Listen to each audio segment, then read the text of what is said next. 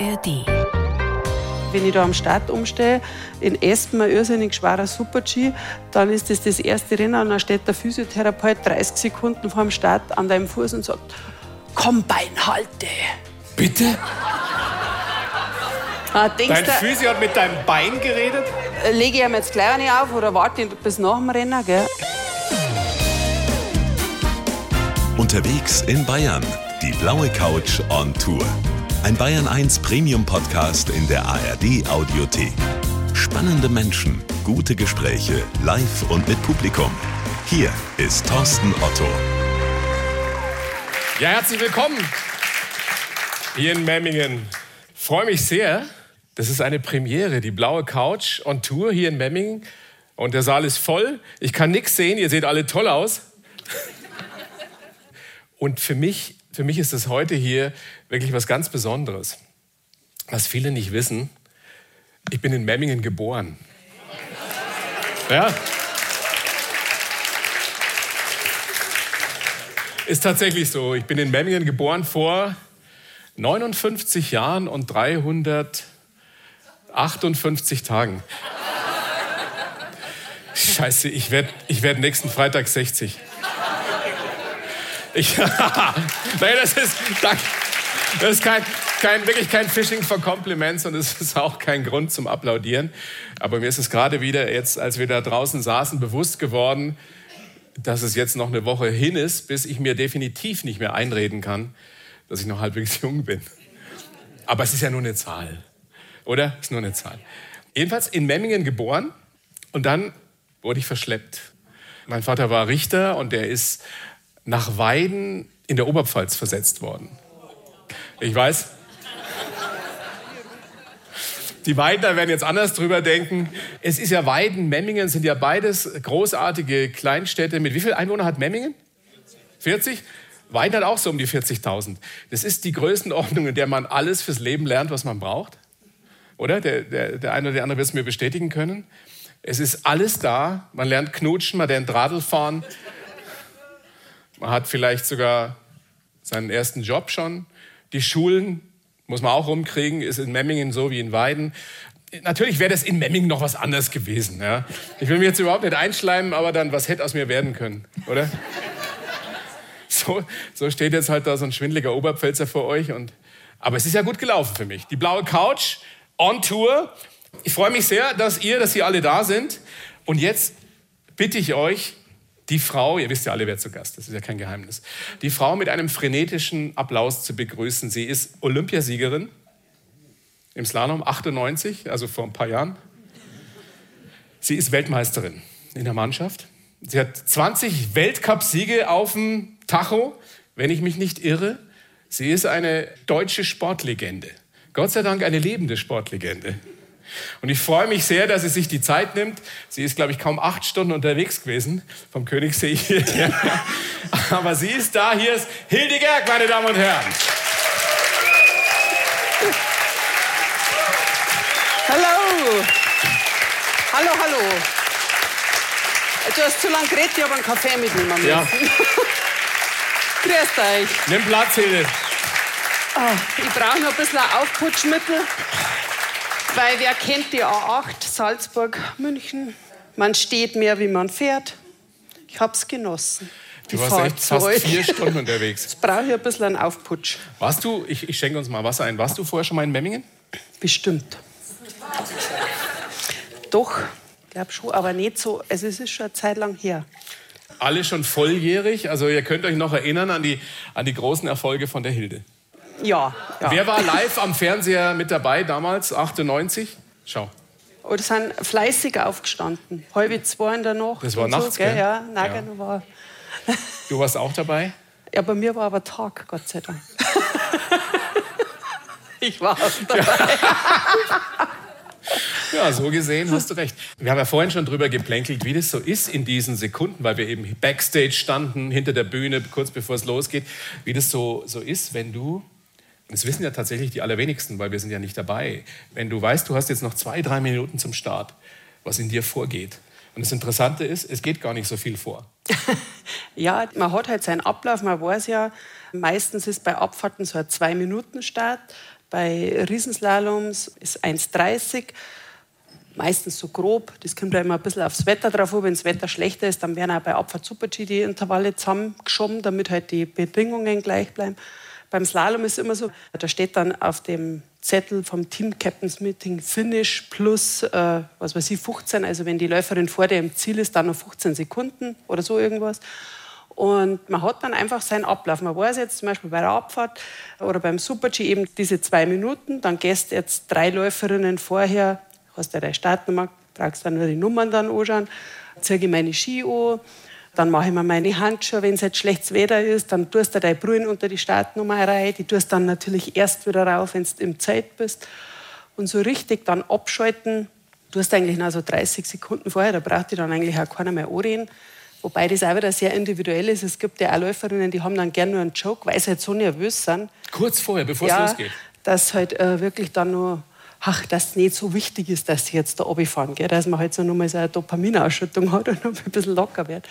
Ich habe da dann zum Schluss schon so einfach so meinen Ablauf gehabt, den ich aber nicht zu sehr präzisiert habe, weil äh, wenn die jetzt einer, was weiß ich, zehn Minuten vor dem Start schief anschaut und du jetzt gerade deinen linken Ski äh, zuerst du ziehst statt den rechten und hättest das aber gern andersrum gehabt äh, und die das rausbringt, das ist halt dann eigentlich völlig bescheuert. Gell? Also Wichtig waren mir so die letzten paar Minuten vor dem Start und dann muss man dann schon relaxed und abschalten können. Damit du diese Mischung hast, und das fand ich auch spannend, aus Anspannung und trotzdem dieser Lockerheit, ohne die es ja auch nicht geht.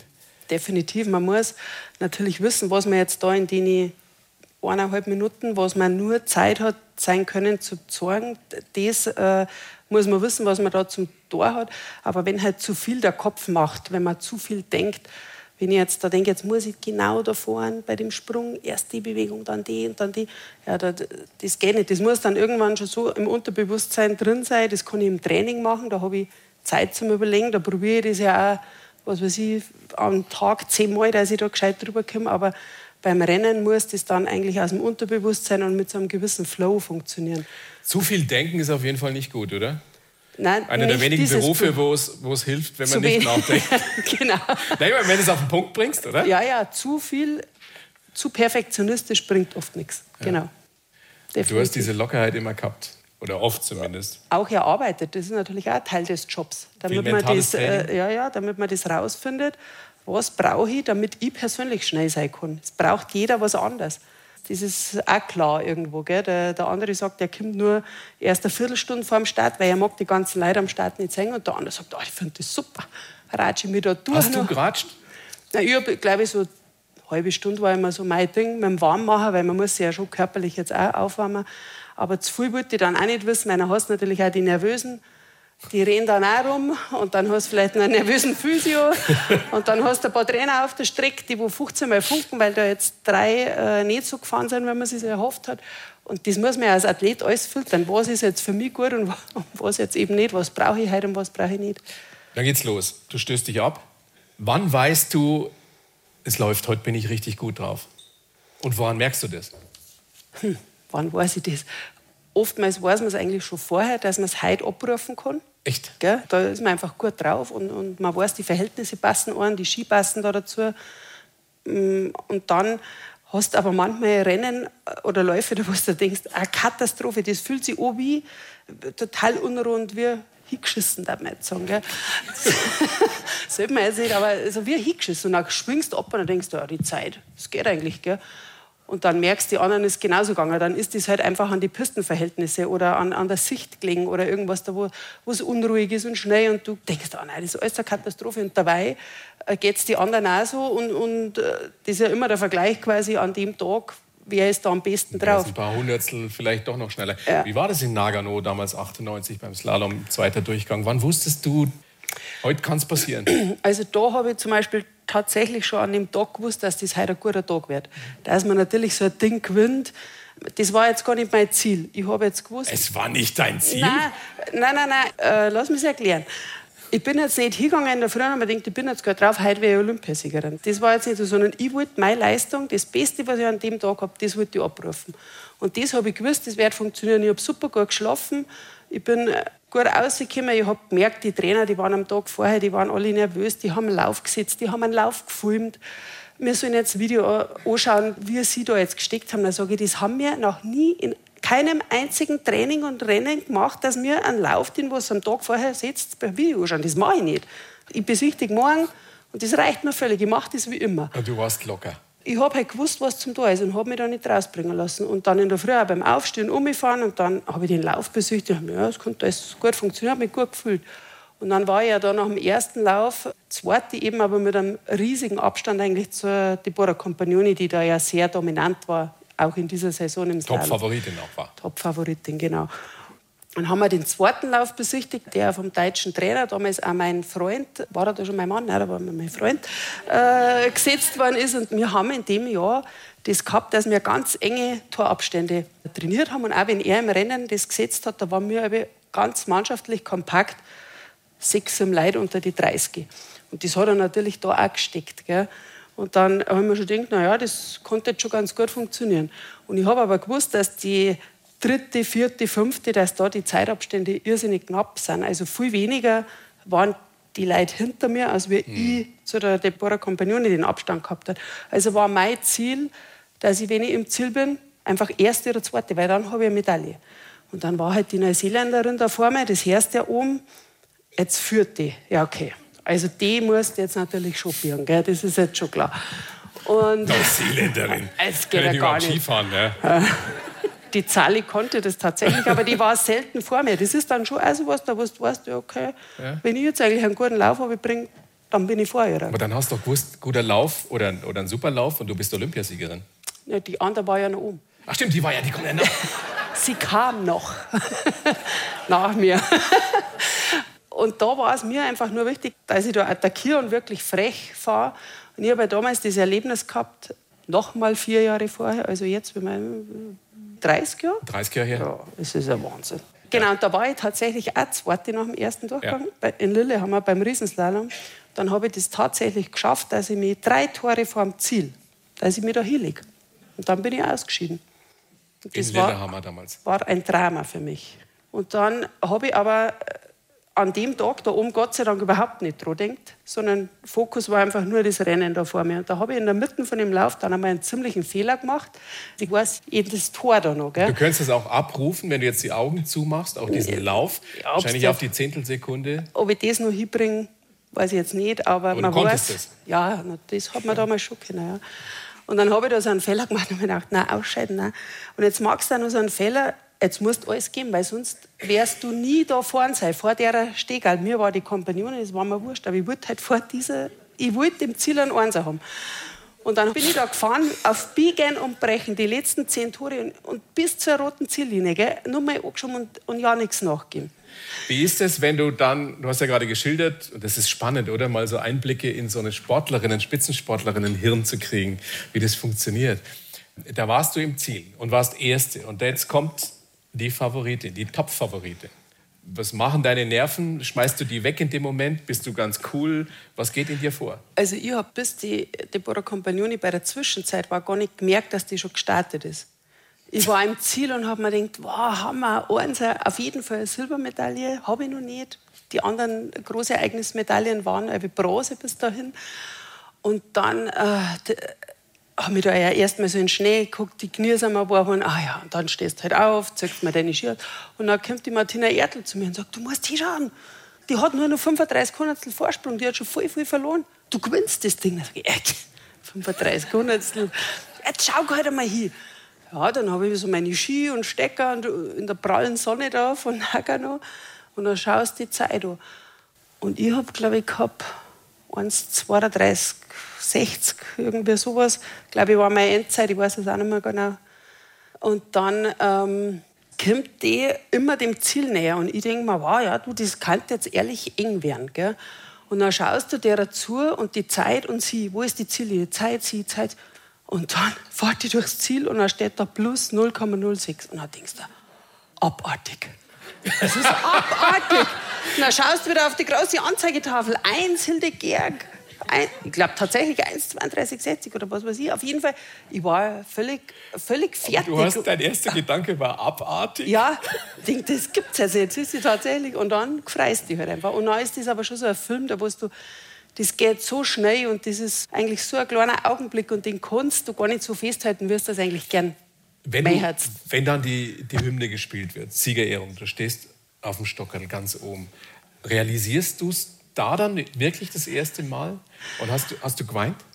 Nein, die Siegerehrung war in Nagano. Und dann ist da zugegangen, Stau ohne Ende, schlechtes Wetter dann auch irgendwie. Und dann sind die ersten Siegerehrungen tatsächlich schon gelaufen und dann waren die Alpinen dran. Dann waren wir da, so, und jetzt, zack, ist eine Siegerehrung.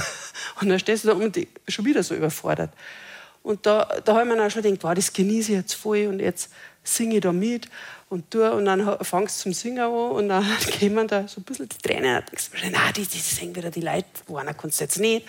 Dann singst du wieder Hast weiter. Zusammengerissen, ja, und dann, äh, das ist ja nicht so wie heute, wo man die Tränen für die Social Media Kanäle braucht und dann die 13 Mal geknipst und wir sind ja anders aufgewachsen, oder? Und dann war das halt einfach äh, schon wieder vorbei. Und ich mir gedacht, scheiße, jetzt ist schon wieder vorbei. Also man ist tatsächlich in dem Moment ein bisschen überfordert, aber man hat das so drin, man spielt das ja ewig durch. Und tatsächlich eigentlich dann habe ich es auch lange ein bisschen, bisschen braucht, bis ich da auch ankomme. Die Medaillen ich, bis vor, also wir habt es ja schon gemerkt, mit den Zeitangaben haben wir es nicht mehr so genau, aber ich glaube, bis vor fünf, sechs, Jahren sind die immer im Kasten ganz unten gewesen. Und jetzt habe ich die mal so gerammt. Da hat mir bei Ikea so weiße jetzt, Rahmen vor kurzem hast du die... Habe ich die dann da umgewickelt und auf meinen Kachelofen aufgestellt. Und schaust du ab und zu hin? Ja. Jetzt finde ich es eigentlich und, schon ganz was cool. Denkst du dann, was, nein, was denkst Hilde, was denkst du dann, wenn du da hinschaust? Ja, jetzt bin ich eigentlich stolz drauf. Jetzt finde ich es schon ziemlich cool, dass ich das eigentlich auch cool gemacht habe. So. Und dass das alles äh, recht cool war. Aber so lange hat es gedauert, bis Ja. das so wirklich so eingesickert ist. Ja, und dann, was ich jetzt auch sagen muss, ich habe jetzt immer so den, mein Wohnbereich, das war so Privatbereich. Da sind keine Medaillen drin gewesen, keine, äh, auch die Glaskugeln. Die Glaskugeln, glaube ich, habe ich mir auf den Kajofen gestellt, weil da waren es echt sicher. Ähm, aber auch sonst keine Pokale, was ich da, da kriegst du auch, wenn du zum Beispiel in Cortina äh, Abfahrt gewinnst, haben, die haben einmal so schöne Pokale gehabt oder Val d'Isère, die hat haben ein bisschen Adler und dann hast du das dabei und freust dich voll, dass das auch noch in den Kofferraum rein muss, ins Letzte irgendwo, dass du ihn zubringst und fährst dann wieder zehn Stunden heim. Aber das habe ich eigentlich immer so, wie es war, tatsächlich in den Keller gestellt und habe da nie meine Wohnung dekoriert, weil ich wollte einfach daheim sein und dann wollte ich nichts vom Skifahren wissen, weil das war mein daheim und da abschalten. Vielleicht ja auch Das war jetzt äh, schon die Rolle. Ich war Ja, daheim jemand anders als wir die, die wo Skirennen fahren. vielleicht ja auch deshalb die großen Erfolge, weil du dich nicht nur darüber definiert hast, sondern daheim gab es die private Hilde und dann auf der Piste warst du halt die wilde Hilde. Ja. Da warst, da warst dann die, die Rampensau sozusagen. Ja, das, genau. ist, das ist lustig, wenn man dich googelt, Hilde, da kommen alle möglichen Geschichten. Da kommen Desserts. Desserts, die wilde Hilde heißen, Ja. Liköre, Das Gewürze, ja. Chilisoßen, sogar Käse, der wilde Hilde heißt. Seit, äh, seit ein paar Jahren ist das voll in Hast du dir das da- nie schützen lassen? Ja, das mein, weil wir eben nicht in dieser Zeit aufgewachsen Du sind. wärst steinreich, Ja. wenn aber du so- überall Provision gekriegt hättest. Ähm, auf jeden Fall habe ich das ich öfters jetzt schon mal erwähnt, habe ich mir gedacht, warum habe ich mir das nicht schützen lassen? Wie ist denn das überhaupt entstanden, wilde Hilde? Wer hat sich das ausgedacht? Also so ganz privat haben sie das zu meiner Mama auch schon gesagt, weil die war so wild, die ist im niederbayerischen Zeholfing aufgewachsen und war dann so mutig, ins Oberland zu gehen, ins urbayerische Tegernsee. Und Zuerst einmal. Konnte nicht Skifahren. Auch nicht oberbayerisch, hat es auch nicht gesprochen. Naja, wenn es aus Niederbayern kommt. Na, das ist schon andere Sprache. Niederbayern ist ja fast Oberpfalz. Was? Beides wunderschöne Dialekte. Ja, nein. Sie hat mir das schon mal verzeiht, aber ich kann mir das aber gar nicht so vorstellen. Die hat da im Haushalt gearbeitet. Metzgerei und äh, Wäsche hat die gemacht und, und war halt da eigentlich im Haushalt äh, da und hat sie dann irgendwie über das Arbeitsamt nur mal für eine andere Stelle beworben. Und da waren so ein paar so Mädels und die sind da ausgelost oder zuteilt worden. Und dann hat ihre Kollegin da eben einen Zettel gekriegt, ähm, eben Berggasthaus bedienen. Und die hat gesagt, nein, also am Berg auf, das brauche ich jetzt nicht. Und hat Mama gesagt, na ja, doch, Berg, das würde sie schon mal interessieren, weil sie kommt da, da darum wollte sie eigentlich da in die Berg. Gell? Und dann ist sie da eben aufs Braneck gekommen, zuerst auf eine andere Hütte, auf der Bayernhütte hat sie da gearbeitet. Und in dem Jahr hat mein Papa eben auch da oben gearbeitet. Und da haben die sich Und kennengelernt. da haben sie die kennengelernt und haben aber dann gemeinsam nochmal erst am Tegernsee gewohnt. Und dann haben sie sich beide eben für die Detzer Hütten beworben, dass sie die pachten können. Aber eigentlich wolltest du doch erzählen, warum Wilde Hilde. Ach so, genau. Und dann haben sie das, Das zu war, eine meiner sehr, war Mama. eine tolle Geschichte, Hilde. Nein, genau. Und weil die Mama schon so wild war und da aufgegangen ist, haben sie es zu ihrer schon gesagt. Und weil es halt reimt, oder? Weil Das darf ja. ja keiner sagen. Und das haben sie zu ihrer schon gesagt, gell, die wilde Hilde. Und dann habe ich ja gerade meinen peinlichen Auftritt in Lillehammer erwähnt. Da habe ich verschlafen in der Früh. Beim Olympischen Riesenslalom. Und da war es ja so kalt, da in Lillehammer, da hat es zwei Wochen lang immer minus 20, das war echt kalt, wenn du da draußen warst. Und wenn du dann reingekommen bist, da haben wir so ein schönes, gemütliches olympisches Dorf gehabt und nette Zimmer. Und dann, ah, endlich, jetzt ist es warm, jetzt liegst du auf Nacht im Bett. Und dann habe ich da das Buch Sie oder Es, Es, glaube ich, äh, vom Stephen, Stephen King. Ja, das darf der jetzt Du nie hast, mehr lesen, da du hast ich einen, jetzt einen, einen Horror-Thriller gelesen in der Nacht vom Olympischen Nein, schon Riesen. die ganze Saison, weil ich so, so dick. Äh, Schlaf wa- da nach drei Seiten nochmal ein. Warum, warum was ändern, wenn es gut gelaufen ist bisher, gell? Genau. Und ich weiß nicht, habe ich mir einen Wecker überhaupt gestellt? Kennt man das, wenn man beim Lesen einschläft und dann ein Buch weg und, und dann in so einen schönen... Und dann habe ich mir schon mal gedacht, Mensch, die sind schon wieder alle so nervös. Man hört ja, dass die schon wieder aufsteigen, aber da waren nicht nur Alpine, sondern auch von anderen Disziplinen. Vielleicht müssen die früher. Hm, mein Wecker hat noch nicht geleitet. Okay, ich stehe auch nicht auf, wenn mein Wecker nicht leitet. Auf einmal steht der Disziplintrainer in der Tür. Hey Baby, magst du heute nicht mit? In zehn Minuten ist Abfahrt. Und dann bin ich da vier gerannt zu dem Bus. Und dann haben sie mir bloß einen Tee in die Hand gedruckt, keiner hat geredet. Dann sind wir da schon mal in Speyer weggefahren. Das war jetzt, und ganz kurz nur, Hilde. Und dann, und dann bin ich da nach dem ersten Durchgang zweite gewesen, weil ich habe keine Zeit gehabt zum Überlegen. So. Das war wieder, wieder, wiederum, wiederum eine, eine, eine wunderbare Geschichte. Aber auch jetzt hast du uns wieder nicht erklärt, warum Wilde weißt Hilde. mir nicht ausreden lassen. Oh mein Gott, Hilde! So, Die nachfolgenden Sendungen verschieben, verschieben sich um, um drei Tage. Genau. Ich lehne mir jetzt mal einfach entspannt Nein, jetzt, zurück. genau. Jetzt, Und ihr, ihr sagt mir Bescheid, wenn die Hilde erklärt, warum sie die wilde Hilde ist. Genau, also ich hab dann verschlafen. Und jetzt wisst ihr, spät gekommen und, und, und. War dann aber nach dem ersten Durchgang mit Start Nummer 28 tatsächlich zweite. Und dann kam der zweite Durchgang und dann stürzte ich drei Tore vorm Ziel. Und mein lieber Trainer konnte natürlich seinen Mund nicht verschließen. Er hatte dem Gerd Rubenbauer erzählt, dass die Hilde heute schon verschlafen hat. Und dann äh, stürzte die Hilde und dann hat gesagt, das ist eine wilde, die wilde Hilde. Und dann ist dieser So ist Name entstanden. geboren, weil ich Depp verschlafen habe, dann geschmissen und der andere petzt hat quasi. Und seitdem war ich dann die wilde Hilde. Und das habe ich da eigentlich nicht so gern mögen, weil mir das natürlich immer irgendwie an das erinnert hat. Schöne, da kann man gerne applaudieren bei der Geschichte. Fürs Verschlafen. Ich habe ich hab gedacht, das kommt, weil du, weil du auch neben der Piste irgendwie so, so wild warst. Aber das hat damit nichts zu tun. Was verstehst du unter wild? Naja, dass du, wenn auch mal über die Stränge geschlagen hättest, dass du, dass du Party gemacht hast, wie man heute sagt, dass du, dass du die, die Jungs verrückt gemacht hast. Alles, was halt so dazugehört. Also ich bin ein Gasthauskind, Berggasthaus. Mein Papa war Wirt, der hat immer viel getrunken. Meine Mama hat viel gearbeitet. Ich bin mit 14 gern da weggegangen. Ich liebe meine Eltern, aber dieser Lebenswandel, das war für mich anstrengend. Der viele Alkohol da in dem Gasthaus, ich meine, das gehört dazu, aber mein Papa hat wirklich, ich liebe meinen Papa, ich bin ein Papa-Medi, aber das Saufen, das hat mich aufgeregt.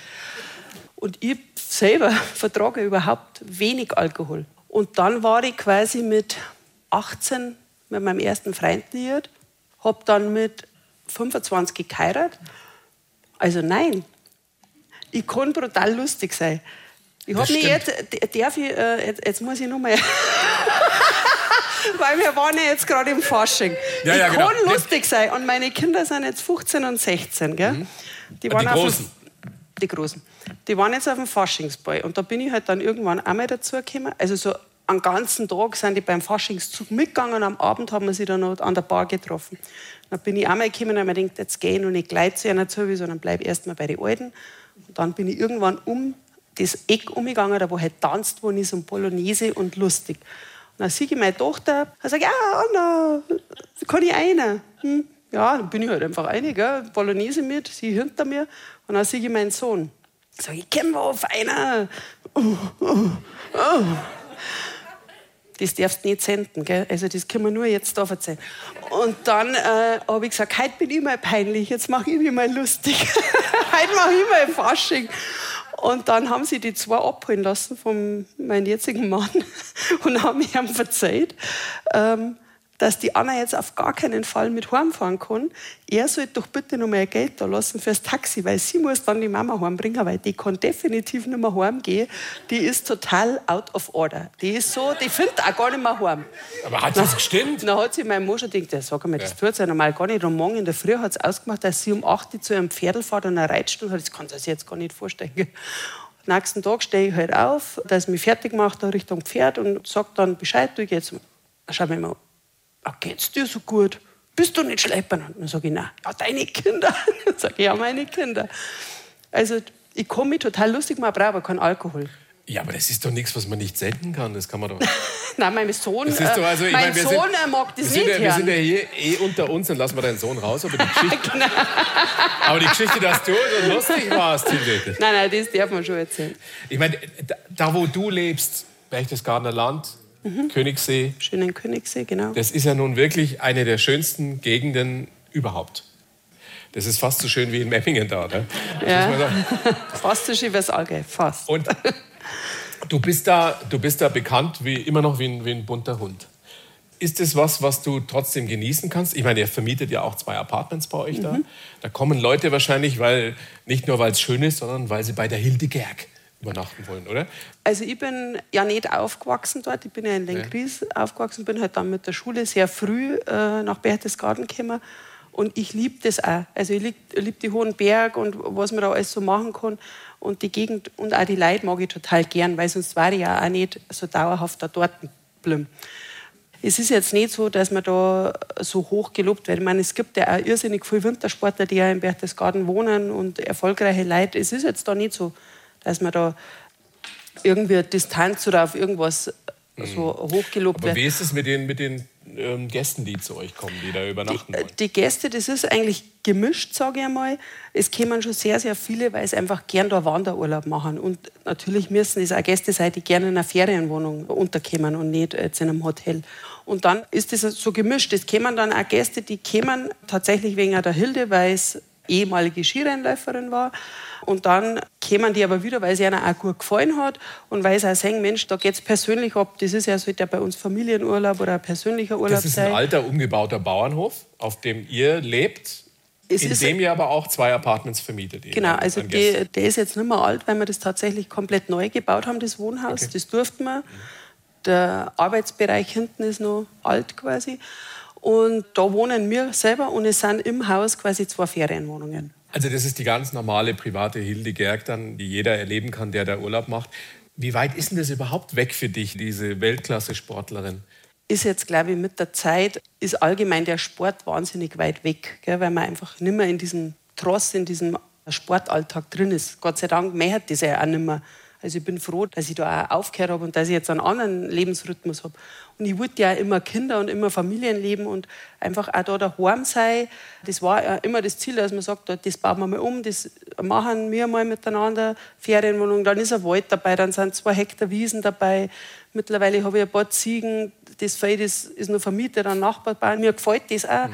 Dann im Wald, wir haben immer tolle Käferbäumchen, die man dann wieder rausschneiden muss. Und äh, ja, wir horzen zum Beispiel mit Holz. Also wir sind da schon auch in der Natur gut verbunden. Es ist wieder ein bisschen back to the roots, wie im Endeffekt ähnlich wie bei dir, wie du als Kind aufgewachsen bist. Ja. ja, genau. Und das ist auch schön, weil das, das hat ja mir immer gut gefallen. Ich habe ja am Berg oben auch total gern gelebt. Ich habe ja das geliebt, wenn ich da entweder mit meinem Bachal spielen habe können oder einfach raus in die, in die frische Luft. Oder wenn dann viele Gäste da waren, dann sind wir halt einfach ins Baumhaus oder einfach weg halt, dass wir den Trubel da nicht so mitgekriegt haben. Und im Winter halt, was gibt es Schönes in der Früh? Du stehst auf, Frühstück, ziehst dein Skigewand an und fahrst, bevor der erste Lift geht, schon die Pisten, die wo frisch präpariert ist und dann steigst du das erste unten ja. in den Lift ein. Hilfst dann Lüftler nur die Schnee von die Dinge, aber ja, damals, was noch geschnitten hat, war das. Wie ist es bei dir überhaupt? Also, also ich habe ja, hab ja früher mal Basketball gespielt. Mhm. Also so richtig auch. Und ich weiß, dass das nicht mehr so geht wie früher.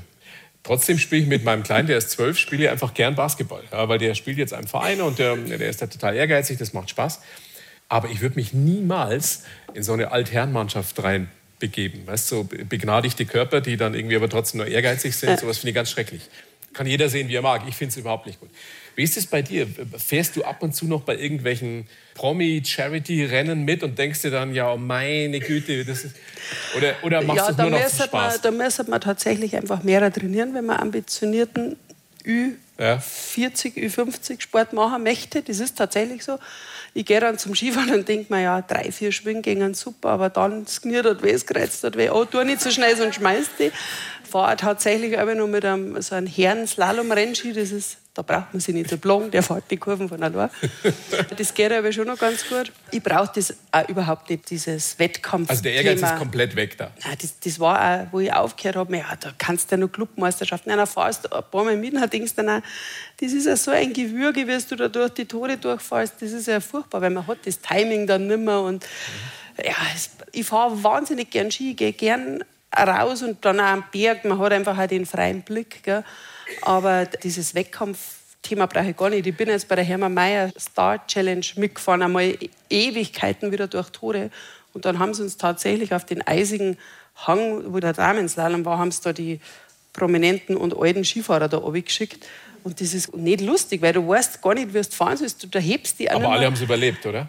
Ja, das schon, aber es schaut halt aus wie Harry Hirsch. Da war es ja drüben so schön äh, präpariert.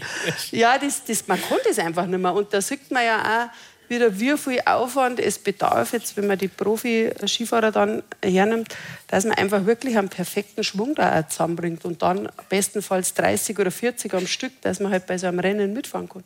Und auch wie gut, dass man körperlich beieinander sein muss, weil da steckt ja auch im Sommer wahnsinnig viel Arbeit dahinter. Gell? Täglich bist du da ja sechs, sieben, acht Stunden nur damit beschäftigt, dass du körperlich fit bist. Das ist ja wirklich, was viele nach wie vor nicht wissen. Die denken, äh, so ein Spitzensportler, Spitzensportlerin trainiert zwei Stunden am Tag und dann vielleicht noch Rennen oder Spiel am Wochenende. Das ist es dann, aber es ist ein kompletter Fulltime-Job. Ne? Total, ja. weil die Regeneration muss anpassen. Dann hast du von Montag bis Samstag deinen Trainingsplan mit zwei, drei Einheiten am Tag. Und da brauchst du auch nicht meinen, wenn es jetzt am Donnerstag heißt, ja, Donnerstag, alle gehen am Donnerstag fort, da gehst du vielleicht zum Essen noch mit. Und wenn die dann noch in die Bar gehen oder länger, dann gehst du einfach heim, weil du musst nächsten Tag, was weiß ich, wie viele Tonnen Gewichte stemmen und einfach auch wieder zwei, drei Einheiten trainieren. Das ist auch nicht lustig. Oder wenn du fünf Stunden Radl fahren sollst und du bist erst um zwölf in der Nacht mit ein paar Bier im Gesicht ins Bett gegangen, das, das, das, ist, das tut auch keiner. Das, ist, wenn die, das hat auch Alberto Tomba nicht gemacht. Der hat geschlafen, ist aufgestanden, hat sich kurz in der Disco gezeigt und ist wieder ins Bett. Ja, Image. Image, Image ja, is everything. Ja, genau. Hille, so schön, dass du da bist. Ähm, ich schreibe ja für jeden Gast in der Show auf der blauen Couch einen Lebenslauf. Oh. Habe ich natürlich für dich auch wieder gemacht. Du liest den so vor und dann äh, ich. werden wir das Entscheidende danach noch hinterfragen. Zehn dürre Zeilen und du liest oh. ihn vor und dann besprechen wir das Entscheidende ausführlichst. Bitte schön. Ich heiße Hilde Grassel-Hirschbill und bin eine lebensfrohe Stehauffrau. Meistens habe ich ein Lächeln im Gesicht. Mein Glas ist immer halb voll. Ich bin stolz auf meine sportlichen Erfolge, aber auch auf meine persönliche Entwicklung. Mein Leben empfinde ich wie einen Slalom. Selten geht es nur geradeaus. Geprägt haben mich meine freie Kindheit am Berg, die Zeit als Spitzensportlerin und ein schwerer Schicksalsschlag. Ich nutze mein Wissen und meine Erfahrung um möglichst vielen Menschen zu mehr Energie und Lebensfreude zu verhelfen. Aber an erster Stelle kommen immer mein Mann und meine Kinder. Sie sind mein Glück und meine Kraftquelle. Dankeschön. Sehr gerne. Ja, bitte. ja. Hilde, ich habe mir, hab mir extra besonders Mühe gegeben für dich. Sehr gut. Weil ich wollte, dass, du, dass du zufrieden bist. aber, es, aber kann man, kannst du den so unterschreiben? Steht da ja. Quatsch drin? Ja. Nein, steht überhaupt kein Quatsch drin. Ich heiße Hilde Grassel-Hirschbill, geborene Gerg. Hätte ich jetzt noch angefügt. Weil ich hasse Doppelnamen. Aber du hast einen Doppelnamen. Ja, das siehst du. Das, wie das Leben dann so spielt, auf einmal erst einen Doppelnamen. Und vorher schimpfst du mit auf die Weiber, die beim Doppelnamen brauchen.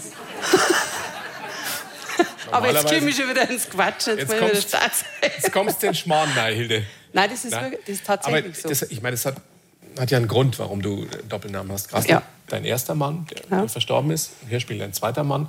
Und das fand ich so schön. Ich weiß nicht, ob das in deinem Buch steht, das Slalom meines Lebens, oder ob du mir das schon mal erzählt hast.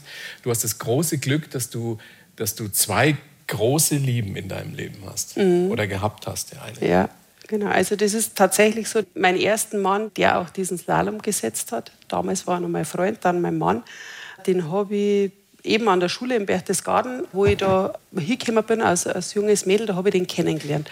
Und der ist selber ähm, Ski gefahren, auch, der war mal Vize-Junioren-Weltmeister. Und da hat es beim DSV, wenn man da beim DSV dabei ist und auch da so Versicherungen hat, hat es halt die DSV-Zeitung gegeben. Und die war halt bei meinem Papa, war das da daheim. Und da habe ich mir gedacht, jetzt schaue ich das mal durch. Ah ja, die sind jetzt da Junioren-Weltmeisterschaften. Und da war einer aus Lengris eben auch dabei. Und darum habe ich mir das angeschaut. Und dann sage ich mir, hey, wer ist denn das? Ah, der ist ja fesch. Ah, vielleicht heirate ich den mal. Mit 14 oder 13, ja, völlig irre. Und dann habe ich den halt tatsächlich kennengelernt, weil ich da halt dann an die Schule mhm. gegangen bin. Er dann seine Karriere beendet hat. Und so hat dann das Leben gespielt, dass wir da quasi zusammengekommen sind. Und da wohne ich ja immer noch. Also das ist ja das der, ist der Hof, Hof, auf dem ihr auch gelebt habt. Genau, das ist, da ist seine Familie, seine Eltern, mhm. da ist er aufgewachsen. Da haben wir eben zuerst im Nebenhaus uns da eine Wohnung eingerichtet. 96 dann eigentlich schon. Und 2006 und 2007 haben wir das Haupthaus dann umgebaut, neu gebaut, also abgerissen, neu gebaut, erneuert quasi und sind dann da eingezogen. Der ist sehr jung gestorben an einem Aortenriss. Mhm. Und ich glaube, das können wir uns alle überhaupt nicht vorstellen. Also was, was das bedeutet, wie, wie, wie schrecklich das ist. Und was ich so beeindruckend fand und, und bemerkenswert, du hast auf sein Sterbebild damals geschrieben und wir glaubten, wir hätten noch so viel Zeit. Ich möchte gar nicht ausführlich was über die Tower und all das sprechen, was mich nur so wahnsinnig interessiert ist. Hat das dein Leben insofern auch nachhaltig verändert, dass du einfach anders jetzt auf Zeit guckst, dass du wirklich dir bewusst bist, wie wichtig es ist, den Moment zu genießen, einfach im Hier und Jetzt zu sein? Es sagt sich immer so leicht, aber wir schaffen das ja oft einfach nicht. Ist das bei dir anders? Äh, nein, wenn man dann wieder im Alltagstrubel ist, dann ist das auch bei mir nicht anders. Äh, das ist am Anfang war das Wahnsinn. Haben wir gedacht, das ist das Einzige, was Zeit ist, eigentlich Zeit mit den Leuten zu verbringen. Und darum habe ich ja, wo die Kinder dann da klar waren und ich wollte immer mit denen was unternehmen und was machen, einer die Welt sagen. Und das war mir schon immer wichtig. Aber natürlich im Laufe der Zeit, desto mehr sich das normalisiert, sage ich mal wieder, und man in den Alltag kommt, dann wieder geheiratet, nur mal ein Kind und einen selbstständigen Mann zu Hause, daheim eigentlich auch viel zum Tor. Äh, da ist der Faktor Zeit oft aber es war das Allerwichtigste, dass man sich für sich selber Zeit nimmt und halt für seine Liebsten. Das war, weil wenn es weg ist, ist es weg, die Zeit. Die kommt auch nicht mehr. und darum rede ich auch gern so lange. Das ist ein so wahrer Satz.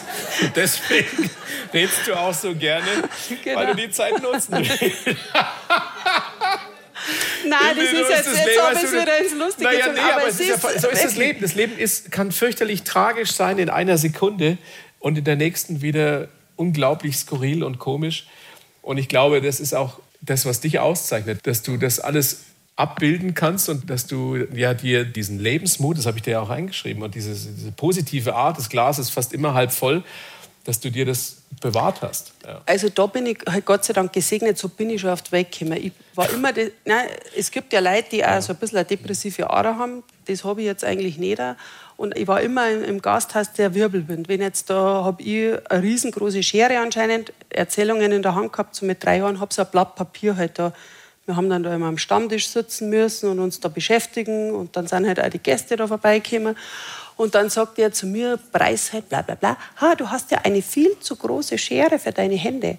Und dann habe ich zu dem gesagt, nein, nein, meine Hände sind bloß zu klar für die Schau. also quasi, lass mir mal Ruhe, okay, wieder.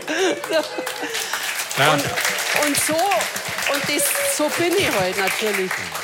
So, ein, so ein Verlust von einem Ehemann auch in der Phase, wo du Kinder hast mit 15 Monaten und mit zwei Jahren, das ist irre. Da drast du als Frau durch, du hast zwei Wickelkinder. Also ich war damals, da äh, hat mir natürlich der Sport die Stabilität gegeben, weil ich gewusst habe, man muss sich das dann auch wieder so einteilen. Jetzt habe ich Zeit fürs Trauern, jetzt muss ich mich um die Kinder kümmern ich habe da früher schon mal viel Qigong gemacht und, und also meditiert und habe mich beruhigen können, wenn mir alles zu viel geworden ist, sodass ich jetzt nicht so diesen akuten ähm, Ausfall habe, dass ich nichts mehr zusammenbringe. Das hat mir da schon geholfen. Aber ähm, ich wollte dann, irgendwann habe ich dann beschlossen, so, ich möchte die Trauer gern verarbeiten. Ich nehme das an, ich muss trauern Und ich möchte es aber verarbeiten. Ich bin jetzt 35 Jahre, habe die Verantwortung für die zwei kleinen Kinder. Und das Letzte, was jetzt der Wofel mehr hat, dass ich nicht für die Kinder da war. Gab es denn irgendwann, Hilde, den Punkt, wo du gezweifelt hast, in, also in der größten Trauer, oder gedacht hast, ich weiß nicht, wie es weitergeht, ich weiß nicht, ob und wie ich weiterleben kann? Ja, das hat man, glaube ich, schon oft in Phasen also bei mir war das immer, wenn man das mit den Kindern eigentlich zu viel geworden ist. Gell? Wenn man denkt, das, das kann ich überhaupt nicht schaffen. Da waren ja an Wofall seine Eltern, die haben ja nebenan gewohnt und die haben ja am Anfang sicher alle drei, vier Tage einmal drüben geschlafen, weil die haben ja, die haben ja noch nicht durchgeschlafen. Das hält da gar nicht aus. Und dann hast du das einen ganzen Tag beaufsichtigen müssen, weil wenn du da mal nicht hingeschaut hast, ist der eine da über die Mauer, der da, der nächste im Putzkiwi, also 15 Monate, das ist ein voll, also da schaust du halt immer. Und es war aber für mich auch klar, dass ich da vor Ort bleibe, also dass ich jetzt nicht heimgehe. Das war jetzt für mich überhaupt nicht, ähm, war jetzt überhaupt nicht möglich gewesen. Meine Eltern waren jetzt auch zu dem Zeitpunkt nicht mehr ganz so fit. Die sind schon öfters einmal gekommen, aber die waren jetzt nicht so fit, dass die mal ein paar Tage bei mir hätten schlafen können. Und da hast du dann schon oft so Phasen, wo du denkst, ach, wenn du in der Nacht wieder aufstehst, dann rennst du die Treppen auf. Und habe ich schon oft gesagt, na, ist toll auf Wolke 7, oder? Super. Hast du toll ausgedacht. Und ich renne jetzt wieder zu dem schreienden Kind mit einem Flascherl in der Hand und kann nicht schlafen und drei Und du hast mit ihm geredet? Geschimpft habe ich dann schon. Geschimpft ja. hast mit ihm? Mhm. Zuerst nicht, aber irgendwann kommt das. Es ist ja auch das gut. Man soll, diese Trauerverarbeitung hat auch dieses Wutthema dann einmal drin. Das darf man dann schon mal loswerden. Machst du das bis heute, dass du mit ihm kommunizierst? Ja, schimpfen tue ich jetzt nicht. Jetzt ja, schon. Es sind jetzt einfach, glaube ich, immer wenn bei den Grässern zwar, also bei seinen Kindern. 14 Jahre her, ne? 2010, 2010 ja. genau. Das ist immer, wenn jetzt bei den größeren Kindern irgendwie da was ist, fängt eine neue Arbeit an oder der erste Freund macht Schluss oder ja, so besondere Sachen halt. Da ist man auch schon oft einmal, hm, was darfst du jetzt meinen? Ähm, gib mir mal irgendeinen Tipp. Also das hat man, hat man schon. Oder dass man einmal sagt, gell, schön, super, sie sind eigentlich gut geworden. Sie sind top. Ja, so das, ja, das ist schön. Das habe ich schon. Also dieses, diese Vater- oder Mutter-Eltern-Thematiken, die, glaube ich, bespreche ich intern schon oft einmal. Nicht nur mit Markus, sondern auch mit Wofert. Und das Tolle ist ja offenbar, dass der Markus, und das ist sicherlich am Anfang auch nicht leicht gewesen, als ihr zusammengekommen seid, dass der das ja komplett so, so mitträgt und akzeptiert und er weiß, es wird immer auch einen anderen Mann noch in deinem Leben geben. Ne? Ja, das ist, also das ist faszinierend, das ja. stimmt. Und er ist da immer irgendwie offen da damit umgegangen. Der Markus hat auf der einen Seite eine Mama, die war einmal schon, ich glaube, sie war verheiratet schon. Und da ist ihr erster Mann quasi ganz plötzlich bei einer Operation verstorben. Und dann ist mit Markus sein Papa zusammengekommen und die haben diese Familie immer nur von dem absurd, von ihrem ersten verstorbenen Mann. Also der hat das schon irgendwie, glaube ich, kennt, dass das doch auch gibt. Gell? Und zum anderen ist er halt, mei, der, der hat eine Arbeit, der hat jeden Tag irrsinnig viel Leid auf der, auf der, der Behandlungsbahn. mit genau, Praxis, ja. genau, und jetzt trainiert er einfach seine Leute. Der hat ein brutal gutes Gespür für Menschen, weil er ja tagtäglich, seit er halt den Beruf ausübt, immer mit Menschen zum tun hat. Und der hat das eigentlich schon immer ganz gut einschätzen können und hat, hat auch die Kinder gleich mal auf seiner mhm. Seite gehabt. Hat er dich gerettet? Hat er mich gerettet? Wahrscheinlich schon, ja. Ich weiß jetzt nicht, ich bin jetzt nicht als äh, Hilfesuchende, glaube ich, losgerannt. Aber, aber ähm, natürlich die Stabilität, die ist jetzt schon leichter zu zweit aufrecht zum Erhalten. Die fantastische Hilde Gerg, meine Damen und Herren. Was für eine Story, oder? Wow. Hilde, vielen Dank, vielen Dank für deine, für deine Offenheit auch. Ich habe es ja angekündigt, die zweite Halbzeit. It's up to you was ihr euch überlegt, was ihr euch ausdenkt und es wird grandios. Hilde, du kennst die Fragen nicht. Nein. Ich habe sie dir nicht gezeigt. Nein. Wir fangen mal ganz leicht an. Okay. Erste Frage aus dem sehr geschätzten äh, Saalpublikum hier in Memmingen an die Hilde. Gab es Zickenkrieg bei den Skimädels? Offiziell nicht.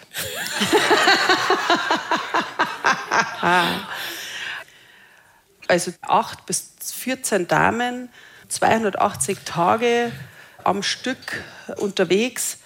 Also schon mal ein bisschen mit Unterbrechungen, aber zum Beispiel dreieinhalb Wochen Trainingslager in Chile. Da wohnst du auf 3000 Meter, unterhältst dich nur mit deinen Teamkolleginnen und die Trainer und da ist immer am besten, wenn du in der ersten Woche ganz genau aufpasst, was du sagst, weil wenn du was falsch sagst, das wird dann in der dritten Woche spätestens zum Verhängnis. Und es sind also, ja durchaus ja, auch unterschiedliche Charaktere, die da aufeinander trafen. Ja, definitiv. Also es war schon, das gehört auch zu diesem Lernprozess und, und, und Persönlichkeitsentwicklungsprozess eigentlich dazu, dass die so ein Team, Teamsport ist ja eben nicht, man reist im Team und muss aber einzeln seine, sein, oder man darf einzeln seine Leistungen und auch seinen Erfolg dann quasi feiern. Man reist aber im Team, man bewegt sich im Team, man muss viele Dinge muss man auch auf die anderen Rücksicht nehmen oder wenn wieder eine verschlaft, muss man warten, bis die auch zum Bus kommt. Also die lassen die da nicht, die lassen die da nicht hinten. Also das muss man jetzt schon, man trifft auch Absprachen, wann in der Früh weggefahren wird. Man schlaft miteinander im Zimmer. Habt ihr immer Doppelzimmer gehabt? Ja, in, in jungen Jahren sowieso. Wenn man dann älter wird und da hat man dann schon mal das Recht, dass man sagt, man möchte einmal allein in ein Zimmer gehen. Aber also das ist schon so was, das muss man einfach unterscheiden können. Das eine ist der Wettkampf am Berg und das andere ist das, was man reist und was man privat miteinander hat. Aber es, ist, sind unterschiedliche Charaktere, wenn es dann einmal irgendwann ums Geldverdiener geht und um sowas. Das ist dann schon immer, immer ganz so leicht. Mit wem, ich frage mal ganz positiv, mit wem warst du denn besonders gerne auf dem Zimmer? Also ich war sehr gern mit der Katja auf dem Zimmer. Die war immer sehr, sehr ruhig. Katja Seitzinger. Genau, gut organisiert. Die war auch nicht so geschlampert wie ich. Die hat nicht ihre Zeug umeinander liegen lassen. Ich war auch sehr gern mit der Sibylle Brauner am Zimmer. Das waren eigentlich so meine Zimmerkolleginnen. Wir haben aber einmal Jahre gehabt, da haben wir tatsächlich während des Trainings und dann auch in der Wettkampfzeit Zimmerplan gemacht. Also, dass jeder mit jedem einmal ins Zimmer muss, weil sonst hast du das, dass immer die Gurden oder die, die wo schon so besser organisiert oder erwachsener sind, dass die dann miteinander waren und so, dass man einfach, egal ob jetzt eine Athletin gerade erfolgreich oder nicht so erfolgreich war, dass man die miteinander ins Zimmer gesteckt haben, weil bei denen, wo es gerade nicht so läuft oder die, wo auch noch jünger sind, die lernen auch von von dem Verhalten, was jetzt die ältere Athletin oder vielleicht gerade erfolgreiche Athletin auch macht, was die für einen Ablauf hat und so. Ein dynamischer Prozess. Genau, also das habe ich jetzt gar nicht so schlecht gefunden, aber meistens gibt es dann schon so Pärchen, die halt dann gern miteinander unterwegs sind. Passend dazu die nächste Frage aus dem Auditorium. Sind denn Freundschaften entstanden, die bis heute existieren? Ja, das darf ich jetzt schon sagen. Also die Brauner Sibylle, die ist genauso alt wie ich, die, mit der bin ich in die Schule gegangen, auch im Berchtesgaden aufs Skigymnasium. Wir haben immer noch regelmäßigen Kontakt. Meine Cousine, die Annemarie, mit der bin ich auch lange Ski gefahren, ist auch noch der Kontakt da. Ich darf jetzt auch sagen, dass ich mit der Martina Erdl keinen schlechten Kontakt nicht habe. Die ist ja jetzt irrsinnig viel immer unterwegs. Ich bin im Berchtesgaden. Da ist jetzt also eine ganz enge Freundschaft, wo man sich oft sieht, das ist ja gar nicht möglich, weil Aber jeder es verbindet hat einen euch einfach Al wahnsinnig viel, genau. Oder? weil ihr so viel miteinander erlebt habt. Genau, und wenn man sich dann da wieder trifft, auch mit so einem gewissen Abstand, da ist das äh, ganz normal einfach, dass man sich da wieder austauscht. Renate Götschel, äh, Alex Meisnitzer, mit denen habe ich alle noch Kontakt und äh, ist man im Austausch. Mhm. Nächste Frage. War es für Hilde Gerg und Kolleginnen gebräuchlich, vor dem Wettkampf gewisse Rituale einzuhalten? Zum Beispiel, ich ziehe mir immer den linken Skischuh zuerst an oder sowas. Ja, das ist das, was ich vorher eben schon äh, mal angesprochen habe. Das ist, sind immer gefährliche Rituale, weil wenn man es nämlich dann einmal nicht macht oder der Socken kaputt geht oder... Der Socken kaputt. Ja, da hat er seinen Lieblingssocken, jetzt ist der Socken kaputt. Äh, kannst du nicht verwenden, das ist ja. blöd. Ich meine, jetzt gerade Socken und Shisha, das ist schon, wenn man dann einen dickeren Socken verwenden muss oder einen dünnen, dann passt halt der Shisha nicht mehr so. Aber wenn man jung ist und da so einwächst in das, da hat man das dann schon mal. Die Unterhosen brauche ich immer beim Rennen. Die Socken brauche ich beim Rennen, die beim Training. Aber ich habe das wirklich versucht abzubauen, damit mir halt solche Sachen, wenn die einmal schief gehen oder es kommt dann einmal ein Koffer nicht an, gerade mit den Utensilien, dann kannst du den Trainer fahren. Das war dann eigentlich blöd. Also da, ähm, Aber du bist grundsätzlich ja. nicht abergläubig oder sowas, oder? Nein, bin ich jetzt nicht. Ich habe halt das immer sehr gern gehabt, wenn jetzt ein Wettkampf ist, dass man sich am Abend das halt alles herrichtet, was man am nächsten Tag jetzt da anzieht. Ich habe dann schon eine Trainingsskiunterwäsche gehabt, die ist halt dann ein bisschen dicker und ein bisschen wärmer. Wenn man jetzt beim Abfahrtstraining zum Beispiel ist und dann fürs Abfahrtstraining, da, manche fahren ja damit gar nichts unterm Rennanzug, das hätte ich jetzt nicht. Bitte? Ja, es gibt so Verrückte. Vielleicht, vielleicht auch Unterhosen, aber... Aber das... Aber das das reibt doch. Ja, für nicht. mich war es auch nichts gewesen. Das hätte jetzt auch nicht gemengt. Aber dann nimmt man halt die dünnere Unterwäsche und dann fürs Training halt die dickere. Und man ist ja eh lang unterwegs, man muss ja irgendwann einmal wechseln. Das waren dann so meine Rituale. Und dass man das alles schön herrichtet und die Stecker da hin und die, das brauchst du jetzt beim Training nicht, aber vor dem Wettkampf. Kannst du da besser verschlafen am nächsten Morgen dann? Ja, da stellt man sich halt schon so ein, du, morgen musst du organisiert sein, morgen muss das passen, jetzt heute hast du das. Morgen ist einfach Wettkampf. Und nicht Training, sondern ist es Wettkampf. Die nächste Frage geht an mich. Welchen Beruf haben Sie gelernt? Das klingt schon so ein bisschen vorwurfsvoll. Hat der überhaupt was? Also, welchen Beruf haben Sie überhaupt gelernt? Und, oder haben Sie studiert? Hast du überhaupt was gelernt? Ich habe überhaupt was gelernt. Ich habe Jura studiert. Und das Erstaunliche bei diesem Studiengang ist, dass man tatsächlich da relativ weit kommen kann, ohne dass man sich übermäßig anstrengt. man merkt es dann beim, spätestens beim ersten Staatsexamen, dass man vielleicht doch hätte mehr machen müssen. Aber sogar das habe ich noch hingekriegt, das erste Staatsexamen. Obwohl ich dann schon wusste, ich will definitiv nicht Richter werden oder Staatsanwalt oder Rechtsanwalt. Ich wollte irgendwas mit Journalismus machen, hatte aber keine Ahnung, wie man da reinkommt. Und für meine Eltern oder für meinen Vater war auch, also Journalismus, das kam so kurz hinter Zuhälter. So. Das war viel. Naja, das war. Hinter das war oder für, vor? Dahinter. Davor. Egal. Ich meine, es war so ein Richter alter Schule. Ein toller Mann, gerechtigkeitsliebend, äh, wie man sich so einen Richter vorstellt. Aber mit, mit Sport konnte er jetzt nicht so viel anfangen und mit Journalismus auch nicht wirklich. So, und dann habe ich aber trotzdem nach dem ersten Staatsexamen gekündigt. Da gibt es ja das Referendariat dann. Musste sogar, weiß ich, werde nie vergessen, musste das erste Referendarsgehalt zurückzahlen. Hatte natürlich keine Kohle und nichts. Der Geldhahn von zu Hause ist komplett versiegt. Da war erst mal Funkstille für ein halbes Jahr. Oh. Und habe dann aber, ich, also keine Ahnung, wo ich, wo ich äh, die Power und den Mut hergenommen habe, dann ein Praktikum bei einem Radiosender gemacht und so ging das los. Und, und damals in Nürnberg bei Radio Gong und dann über Südwestfunk, äh, ZDF bin ich irgendwann beim BR halt gelandet und habe jetzt tatsächlich 25-jähriges Jubiläum Wahnsinn. gefeiert. Krass, oder? Nein, das ist, war jetzt kein, so war, das, so war das wirklich nicht intendiert. Ich wollte jetzt keinen, keinen Applaus hier einsammeln, aber ich wollte damit eigentlich nur sagen, ich habe was gelernt, was ich heute rudimentär brauchen kann. So, so ein bisschen juristische Kenntnisse sind noch da. Aber ich habe vor allem mich getraut, was anderes zu probieren auszuprobieren, zu experimentieren und habe das große Glück gehabt, dass ich äh, wirklich was gefunden habe, was für mich heute kein Beruf ist, sondern echt eine Berufung. Also ich möchte nichts lieber machen. Ja. Und das ist ja quasi die Quintessenz, die wo jeder eigentlich braucht, gell? Dass, ja. er, dass man, wenn ich was aus mir selber rausmache, dieses Wort intrinsisch, aber wenn ich einfach was gern mache, ja dann funktioniert das. Also Find deine mir war das der, ja. der, Sport, genau. Und dann einfach jetzt auch Menschen zu unterhalten oder mit Menschen zu arbeiten, mit meinem Gesundheitscoaching, einer Zeit zu schenken für sich selber. Die, das, was der du jetzt auch magst. Wir sind jetzt da alle heute zusammengekommen und wir haben einfach eine gute Zeit miteinander und das ist einfach wichtig. Das ist auch das, was bleibt. Gerade in so einer Zeit, wo viele ja sagen, oh, darf man überhaupt nur lachen, darf man sich überhaupt nur unterhalten, es ist ja alles nur noch schwarz und weiß und alles so schwierig, da ist es ja umso wichtiger, dass man sich eine gute Zeit macht und dass man anderen einen schönen Abend bereitet, oder? Also, ja, ja. definitiv. Ja? Und dass man sieht, dass es miteinander geht. Ich meine, hier sind wahrscheinlich jetzt 100 äh, verschiedene Lebenswege und trotzdem sitzen wir jetzt hier und, und einigen uns oder verständigen uns auf die auf entscheidenden Bayerisch. Sachen, auf Bayerisch. Ja. und auf die entscheidenden Sachen, ja, ja, definitiv. So schaut's aus. Du hast gerade gesagt, du bist Gesundheitscoach. Coach, ja.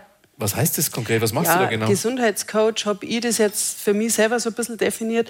Ich habe ja nachdem ich äh, aufgehört habe zum Skifahren, habe ich dann äh, Gesundheitsmanagement studiert, habe das ähm, zwei Semester gemacht, habe dann meinen Mann kennengelernt, nochmal das dritte Kind und dann ist mein Studium nicht mehr so weit her und habe dann Personal Trainer, also Functional Master Trainer Ausbildung gemacht, dass ich einfach das, was ich jetzt im Sport schon weiß, jahrelang selber trainiert, einfach dann auch mit Menschen und Kunden äh, Das heißt, du kannst kann. jetzt systematisch quälen? Ja, genau. Die Lizenz zum Quälen ja. habe ich jetzt, genau.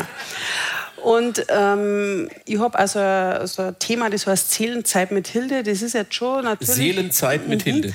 Das ist jetzt schon, also da der sagen, da macht man einfach ein Seelencoaching, Emotionscoaching. Mir ist natürlich, nachdem dass da der Wofall gestorben ist und auf dem Weg äh, zur Trauerbewältigung, schon äh, sind wir verschiedene Dinge untergekommen und war jetzt das schon auch einfach dabei, dass man sagt, die Seele, jeder Mensch hat so seinen eigenen Weg, den er geht da bei uns herunten und und habe da viel über so systematisches Aufstellen, dass dein eigenes System einfach auch wieder stabil wird, gell? dass du einfach auch allein als Mensch, auch wenn, wenn dein liebster und wichtigster Partner einfach weggebrochen ist, dass du da wieder stabil wärst. Und da gibt es einfach viele Techniken, da wo man gut Trauer verarbeiten kann. Das war zum einen wichtig. Und ich habe ja beim Sport, habe ich ja vorher auch schon mal, glaube ich, gesagt, viel meditiert und Qigong gemacht. Einfach also dieses Feinstoffliche, die Energiearbeit. Und das ist also ein Part, den ich gern weitergebe, einfach bei Meditationsabenden oder Das kann man bei online. dir lernen. Oder einfach Das heißt, man geht auf deine Website und Da habe ich jetzt also. Online-Kurse gerade. Da geht es jetzt auch noch mehr darum, dass man. Ich habe jetzt gemerkt, wenn ich jetzt mit Leuten trainiere, die kommen zu mir mit Rückenschmerzen. Wenn man da jetzt richtig trainiert, oder weil es ja auch beim, bei der Praxis von Markus er behandelt, dann machen wir einen Behandlungsplan, ich trainiere mit einer, dann machen sie das fleißig und nach drei Monaten kommen sie wieder und haben wieder Rückenschmerzen. Und dann muss man auch irgendwo mal die Ursache herausfinden, weil oft der Körper, Geist da, die Psyche, das Unterbewusstsein halt auch mit hängen. Und warum hat es der immer und warum zeigt sich der Körper jetzt? Also da kann man dann schon auch noch mal eine Stufe oder eine Ebene tiefer gehen und, und einfach diese Thematiken dann auch auflösen. Weil der, der Körper, wenn du nicht, was magst, das wo nicht dein Lebensweg ist und eben nicht das ist, was, wenn du jetzt Jurist geworden weißt, der, du weißt der eingegangen. Ich habe mir vorstellen können, so flammende Plädoyers zu halten, weißt du, wie in den, Ja. Amerik Dann hätte es nach Amerika gehen müssen. so wie in den so. amerikanischen äh, Gerichtsthrillern, aber das gibt es ja bei uns nicht. Ja, Ist ja genau. bei uns alles ein bisschen mit gebremstem Schaum. Genau. Und viele Leute ähm, haben aber die, dürfen die Erfahrung nicht machen und, und dann zeigt sich da irgendwo einmal der Körper oder haben halt vielleicht auch eben Schicksalsschläge, wie, dass man einfach einen Verlust hat oder eine schwere Verletzung, Autounfall, Sportverletzungen. Und das ist jetzt auch so ein Part, den ich äh, da auch abdecken kann. Nächste Frage, Hilde, auch wieder an dich. Äh, hättest du heute noch die Chance auf vordere Plätze mit der Klasse von damals? Mit der Klasse von damals. Puh. Also wenn du so gut wärst wie damals. Also Michaela Schiffrin da die jetzt nicht davon, glaube ich. Nein, die ist schon äh, außerordentlich gut. Ich finde das auch wahnsinnig schwierig, dass man die Generationen untereinander vergleicht. Das ist echt schwierig, weil jetzt ja auch andere Trainingsmethoden teilweise da sind, gerade jetzt auch im konditionellen Bereich, im Athletiktraining-Bereich. Also wenn ich da sehe, was die Jungs und Mädels da leisten, die wo beim Markus, also bei meinem Mutter trainieren, der trainiert auch sehr viele Leistungssportler. Da ist eine wahnsinnige Weiterentwicklung da an die Geräte, am Wissen. Da ist sehr viel von Amerika mittlerweile einfach auch bei uns da, das was sehr gezielt äh, ist, auch gerade auf diese ganze Rumpf- und Wirbelsäulen-Thematik. Das Wissen haben wir jetzt eigentlich noch nicht gehabt. Und das ist ein anderes Level heute, Genau, gerade athletisch. wir, wir waren jetzt damals für unsere Zeit fit, auch körperlich brutal fit, weil sonst hätten wir die Erfolge auch nicht gehabt. Und das Material hat sich auch nochmal weiterentwickelt, die Pisten sind anders. Also das kann man jetzt nicht vergleichen. Also ich denke jetzt rein von dem her, wie ich meinen Sport damals ähm, angegangen habe, wie ernst dass ich den genommen habe, das war einfach mein Beruf. So habe ich das auch gesehen und da hat man dem auch alles untergeordnet. Und wenn ich da jetzt in der Zeit das wieder gleich mache, da bin ich mir sicher, dass der wieder vorne mitfahren. Aber man kann es jetzt nicht eins zu eins vergleichen, was vor Gibt es 20 Jahren war. überhaupt nie die Momente, wo es noch so, so, so jucken könnte, wo du sagst, Also, Michaela Schiffrin zum Beispiel, das jetzt- mich jetzt interessieren, mit der mal ich zum, jetzt total gerne im Starthaus stehen und wissen, ich bin topfit, ich kann das Rennen gewinnen und jetzt darf ich es sagen. Ja, das war da bei der Hermann Mayer Challenge, war das auch so. Und dann sage ich, jetzt stehen wir da im Starthaus. Jetzt, wenn wir so fit waren und wenn wir da jetzt uns wirklich so vorbereitet hätten und man kann jetzt da sagen, was man kann, das war schon super. Aber dann, wenn du da anschiebst und schon denkst, oh, starten funktioniert schon immer, okay, weiter. Dann Aber hast brauche du, ich das nicht mehr. Hilde, hast du, hast du das, das Gefühl noch präsent, wenn du so voll im Flow drin bist und bist eins mit deinen Ski und kannst du das abrufen noch, Ja, wie sich das- das anfühlt? Das kann ich schon abrufen, ja. Also da, Bestes das Gefühl schon, der Welt? Äh, ja, ich, ich versuche zum Beispiel, auch wenn jetzt eben wichtige Dinge, Besprechungen oder wenn man jetzt einmal vielleicht einen, einen Kunden hat, wo man weiß, ja, da muss man jetzt wirklich konzentriert sein, das ist jetzt nicht ganz so leicht oder der hat echt eine schwierige Thematik, dass man sich da auch auf das, hey, wie war das damals beim Rennerfahren? Wie bereitest du dich darauf vor? Äh, Bist du im Flow, bist fokussiert? Äh, Da versuche ich das dann wieder genauso herzuholen, weil man hat ja jetzt im, im Alltag äh, Gott sei Dank eigentlich nicht jetzt kompakt vier, fünf Monate lang, wo man immer vollkommen abliefern muss, sondern da hat man immer mal wieder so Punkte, da wo es halt Zeit, gell, da wo man, wo man parat sein muss. Und da versuche ich schon auch wieder dieses Gefühl, das hat man sich einmal erarbeitet, äh, dass man das einfach auf das auch wieder zurückgreifen kann. Spannend, ja. Nächste Frage. Was war deine Lieblingsdisziplin und warum? Ja, das ist schwierig, weil ich bin eigentlich allgemein einfach gern Ski gefahren. Und immer da, wo ich schnell war, das war dann meine Lieblingsdisziplin. Äh, was ich nicht ganz so gern geliebt habe, war eigentlich der Riesenslalom, weil eben da mit dem Scheiß, was mir da in Lillehammer geschmissen hat, da haben wir dann eigentlich nicht mehr so richtig gut, also nicht mehr traut ist jetzt auch schon mal, aber halt nicht mehr so das Letzte. Und ähm, die Abfahrt, da habe ich lang gebraucht, bis ich das eigentlich äh, wirklich gut hingebracht habe. Ich habe da tatsächlich dann noch Weltcuprennen gewonnen. Bin aber die, die, meisten Weltcuprennen hast du eigentlich sogar Super -G, im Super-G oder in der Abfahrt, glaube ich sogar. Gleich sogar, glaube ich. Ja, 9, 8 oder 9. Äh, genau. Aber Und Olympiasiegerin? Im Slalom. Im Slalom. Slalom war eigentlich meine Lieblingsdisziplin, immer schon in, in jungen Jahren. Und dann bin ich halt eben einmal eine deutsche Meisterschaft in der Abfahrt gefahren in Garmisch und da habe ich abgeschwungen, weil ich mich so gefürchtet habe, weil ich so Angst gehabt habe. Und da hat dann der Trainer gesagt, jetzt habe ich gemeint, du wärst einmal Abfahrerin und dabei wärst das doch nicht. Und dann hat mich der Ehrgeiz gepackt und dann ist das doch noch was geworden. Also ich bin Slalom und Super-G da jetzt mal hervorheben. Würden Sie sich für Ihre Kinder unter den heutigen Wettbewerbsbedingungen eine Karriere wie die Ihre wünschen? Nein. Würdest du es unterstützen, wenn die von sich raus ganz intrinsisch sagen, ich möchte es aber? Die sind ja mal, Mir wurscht, was du sagst, Die sind ja mal im WSV Königssee äh, Ski gefahren und ich habe äh, Kindertraining gemacht, also ich habe die Gruppe geleitet. Das muss sich alles so fügen, da muss das Trainerteam, die müssen sich gut untereinander verstehen, die Trainingsbedingungen müssen passen. Mein Vater auch mit den Kindern dann schon wahnsinnig weit umeinander. Die müssen dann auch schon mit zwölf Jahren viel, viel mehr Schneetag haben, als wir das jetzt mir haben, haben müssen. Und vor allem musst du irrsinnig weit fahren, weil es ist einfach kein Schnee mehr da. Gell? Ich bin ja wirklich von Dezember bis März jeden Tag in die Schule mit die Ski gefahren. Das heißt, es hat immer Schnee gehabt bis zum ja, 150 Du bist ja auf der Hütte aufgewachsen und auf 1500 Meter oder was, wie hoch liegt das? Ja. Da war Schnee damals. Heute ja, aber unten dann auch, weil ich bin ja immer runtergefahren. Ja, die Schule war ja unten. weder oben noch unten Schnee. Ja, das ist das Problem. Wie, wie siehst du die Zukunft überhaupt? Des, also jetzt nicht des Rennsports, sondern des, des Genuss-Skifahrens. Wird es das in fünf Jahren noch geben? Ja, ich glaube, man merkt ja schon, dass das ein sehr elitärer Sport wird. Und wir haben ja gerade jetzt vor zwei Wochen die Entscheidung präsentiert gekriegt, dass der Jänner äh, seinen Skibetrieb einstellt. Das Skigebiet ist praktisch bei mir vor der Haustür, 500 Meter ist die Talstation weg oder 800. Die Richtung geht halt schon dahin, dass einfach weniger Schnee da ist im Winter und dann wird dieses macht ja keinen Spaß, wenn alles rundherum braun ist und nur dieser schmale Streifen, oder? Ist das, macht dir das Spaß zum Fahren? Nein, mir macht das auch keinen Spaß. Ich fahre auch gern, wo mehr Schnee ist.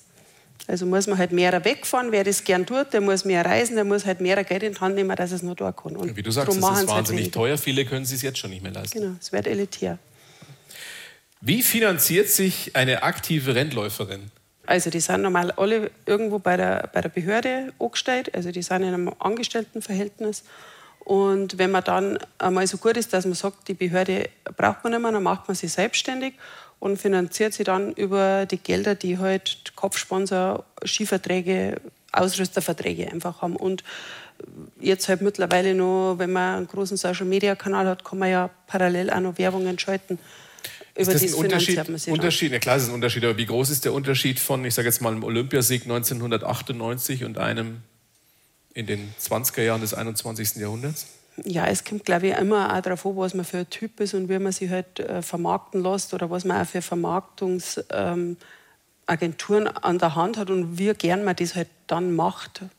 Weil das muss man ja dann auch aktiv betreiben und auch da dahinter stehen, was Wärst man da du der Typ heutzutage dafür, dass du dein komplettes Leben in Social Media ausbreitest, jeden Tag eine Home Story und, Nein, und das Selfies kann ich, das Ende. kann ich ja eigentlich nicht gescheit. Reels. Drum, drum äh, also ich bin eigentlich ganz froh, dass es jetzt zu unserer Zeit das noch nicht so gegeben hat, dass man sich mit dem Thema gar nicht so auseinandersetzen hat müssen. Aber es ist auf der anderen Seite natürlich auch schon ein Sprachrohr oder ein Kanal, den man für sich selber nutzen kann, gell? wo man halt seine Meinung teilt, seine Sachen teilt. Also es hat immer alles dafür für und wieder. Hatten Sie intensiven oder guten Kontakt zu, zu Rosi Mittermeier? Äh, also ich habe die Rosi gekannt und äh, sehr geschätzt natürlich, wie, wie viele Leute. Also ich durfte sie auch persönlich kennenlernen, aber dass das so ein richtiger persönlicher, enger Kontakt war, das darf ich jetzt nicht sagen. Die, die Rosi, wenn man bei Veranstaltungen getroffen hat, dann war, war das immer gleich ein sehr naher Kontakt, mhm. weil man war einfach Skifamilie. Und die Rosi hat ja das gekonnt, wie auch der Franz Beckenbauer, dass es eigentlich keine Distanz nicht gibt zwischen den Leuten. Man war sofort äh, ja, die kleine Schwester oder F F Tochter oder was weiß ich, je nachdem. Mit Franz Beckenbauer war das bei dir auch so? Den habe ich mir auf dem Golfplatz getroffen, ja, das war, das war ähnlich. Ah, spielst du Golf? Naja, ich probiere es. Ja, das ist bei mir auch immer nur so, so quasi total, ja. äh, genau. Großartige Persönlichkeiten. Ja, ja und, und bei der Rosi war das, war das eigentlich ähnlich. Die Rosi hat mich ähm, zu ihren wahrscheinlich auch 60. Geburtstag eingeladen. Da war eine große Fernsehsendung. Auch das war äh, kurz nachdem der, der Wuffel eigentlich gestorben ist. Da ist. Der ist im April gestorben und im August äh, hat sie da ihren Geburtstag gefeiert, soweit ich mich da noch erinnern kann. Und, und dann einfach auch mit dem, wenn du Lust hast, dann kommst, Skifamilie und hin und her. Und wenn es nicht geht, dann geht es nicht. Und dann hat sie sich total gefreut, dass ich da gekommen bin. Und das war einfach schon was Besonderes, weil du gemerkt hast, ja, die versteht die jetzt da. Also die, die hat das Kinder, dass die sofort die Leute für sich gewonnen hat. Mhm. Das sind halt so ganz besondere Menschen, gell? Ja. die unsere Jugend, Kindheit und, und dann auch so diese, die repräsentieren ja da schon, also den deutschen Sport und zu dieser Zeit. Aber das bist du ja auch wieder für nachfolgende Generationen. Du bist ja für viele äh, junge Sportlerinnen und Sportler bist du ja auch ein Idol und auch auf die, die äh, sympathische und natürliche Weise, wie du dich gibst, ja, das ist ja auch was Besonderes. Du weißt selber, dass es in, in, der, in der Branche, nicht nur bei den Skifahrern, sondern überhaupt generell im Spitzensport, nicht nur lauter nette Menschen gibt. Ja, das ist jetzt, glaube ich, auch was, das von dem, wo ich, wie ich aufgewachsen bin, einfach äh, war mir das immer äh, besonders wichtig, dass man einfach bodenständig ist und ich habe mir auch alles erarbeitet. Gell. Ich war nicht in der Kindheit, Kindersport und Jugendsport, die Überfliegerin. Da hat es immer gegeben, die wo besser waren wie ich. Ich bin zu Fuß mit den Skischuhen von der, von der Schule zweieinhalb Kilometer in der ersten Klasse mit dem Schulranzen nach der Schule zum Skilift gegangen und das war nicht lustig. Und das hast du jeden Tag da tun müssen. Aber es war halt mein Schulweg, so bin ich halt wieder heimgekommen. Und meine Eltern, die haben da einfach keine Zeit gehabt, mich ins Training zu fahren. Da wenn jetzt nicht äh, zufällig nur jemand äh, ein paar Kilometer weiter unten oder zwei Kilometer unter mir gewohnt hat, äh, die auch da ins Training möchten, da war ich da nie hingekommen. Da bin ich zuerst dann von meiner Hütte zu der gegangen und wir, ins Training. Also das war, war mit Aufwand verbunden. Also wenn ich das nicht gern da hätte, dann hätte ich es halt nicht da. Und man weiß dann immer, wo man herkommt und was für ein großes Glück ist. Und das ist einfach wichtig, dass man das nicht äh, vergisst. Mhm. Ihr könnt gerne applaudieren an der Stelle. Ich finde, das ist, ja, das, ist beeindruckend, weil das ist ja auch so ein Thema unter Sportlern. Warum wird jemand Olympiasieger? Warum wird jemand Weltmeister? Warum wird jemand überhaupt Spitze in irgendwas? Es ist ganz oft nicht so das naturgegebene Talent, sondern es ist die Disziplin, der Wille und die harte Arbeit, die dahinter steckt. Ja. Das gehört dazu und das tust halt nur, wenn du das wirklich gern tust, weil dann stresst dich das nicht. Gell? Ja, ja. Ist so. Welche Sportarten Frau Gerg, betreiben Sie momentan und wie oft in der Woche? Oder will sie mal genau wissen? Mhm. Hauptsächlich sitzen. Das ist gar keine gute Sportart. Putzen, hoffentlich einmal in der Woche. ähm, ja, ich war jetzt tatsächlich auch eine von den Glücklichen, die wir jetzt den ganzen Winter ähm, schlecht beieinander waren. Seit November, glaube ich, äh, Husten und Nebenhöhlen und Ohren. Also heuer habe ich, jetzt habe ich echt lang nichts gemacht. Und mein Mann ist ja am Mittwoch 50 geworden und dann habe ich gesagt, kann man jetzt da irgendwie so einen Plan, weil jetzt bin ich 50, jetzt kann ich nicht mehr sagen, das halbe Leben habe ich noch vor mir.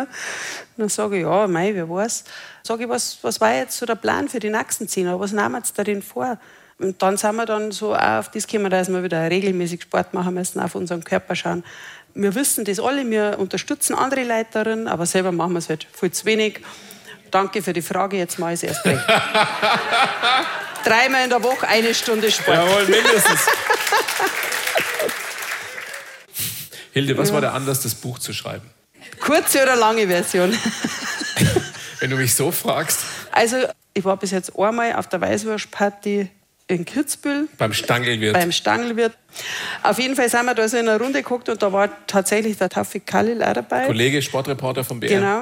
Und dann sagt er mir nach ein paar Weißbier, fragt mich er, kannst du dir vorstellen, dass ich über dir eine Biografie schreibe? Dann sage ich, ah, Bio, ein Buch über mich. Ja, du hättest eine interessante Geschichte und ähm, er tat gern anfangen, Bücher zu schreiben. Und dann haben wir gedacht, ja, die Idee ist jetzt eigentlich gar nicht so schlecht, aber wenn ich dann ein Buch habe, da wo hm, mein Gesicht und da steht dann alles drin, schwarz auf habe ich gesagt, darf ich mir schon ein bisschen überlegen, oder? Und äh, dann habe ich irgendwann mal zum, also kurz danach dann zum Tafel gesagt, ja, ich fand das gut, was hast du für eine Idee, wer möchtest du das machen? Dann sage ich, dann überleg dir du mal, was du Buch schreibst und überlegen wir mal, ob wir an einen Verlag kommen. Und dann habe ich halt da geschaut, dass ich da den Kontakt herbringe. Es hat dann ein bisschen gedauert, weil die wollten zuerst vom Felix Neureiter ein Buch verlegen, der hat den dann aber abgesagt und dann haben sie mich genommen. Ja, bitte. Wenn ich die Wahl habe, Hilde Gerg oder Felix Neureiter. Genau. Und, äh, und dann äh, habe ich zum, zum Tafi gesagt, also das mit dem, äh, das darf jetzt funktionieren, wir könnten das realisieren, aber Abgabetermin ist so und so. Ja, das geht aber jetzt schon ein bisschen schnell und so. Und dann ist es aber ins Rollen gekommen. Aber was hat dich gereizt daran prinzipiell? Warum hast du gesagt, mein Leben ist es wert, erzählt zu werden? Also ich habe immer schon sehr gern Sportbücher gelesen, tatsächlich, also so die so Biografien, das habe hab ich eigentlich immer sehr gern gelesen. Und ich habe in der Zeit, wo der Wowaldog gestorben ist, ähm, viele Bücher über Geschichten von Leuten gelesen, denen es halt ähnlich gegangen ist, um da Einblick zu kriegen, um sie auch da vielleicht ein bisschen festzuhalten, dass man da nicht ganz allein auf der Welt ist mit dem ganzen Chaos. Und das habe ich schon im Hinterkopf auch gehabt. Und was jetzt für mich auch wichtig war, nur dazu haben wir gedacht, meine Geschichte, so wie ich aufgewachsen bin, meine Kindheit da am Berg, das weiß eigentlich gar keiner. Man kommt dann in den Wake-up und ja, wilde Hilde und ja, Feilidetzer Hütten und Berg und ja, bla bla bla, bloß beim Saufen und unterwegs so quasi. Aber das war halt eigentlich ganz anders und auch die Rolle, wo meine Eltern gespielt haben in meinem Leben. Da meint ja einmal jeder, ja, die waren ja daheim, die ist mit 14 weggegangen, aber wenn ich nicht so einen coolen Papa gehabt hätte, der wo mich alles machen hätte lassen und so eine wahnsinnig disziplinierte Mama, die wo sie in der Küche aufgearbeitet hat, also den Willen, den Durchsetzungswillen, den habe ich sicher von meiner Mama und diese Lockerheit und dann aber trotzdem, wenn es drauf ankommt, da zum sein, das ist, das ist der Papa. Du hast in gewisser Weise ein Denkmal gesetzt mit dem Buch. Ja, das war mir einfach auch wichtig, dass man das auch irgendwo einmal mit unterbringt. Now to something totally different. Ich lese nur vor. Haben Sie auch, Frau Gerg, wie viele andere Frauen Wechseljahre Beschwerden? Natürlich, da kommt keine Frau drum herum.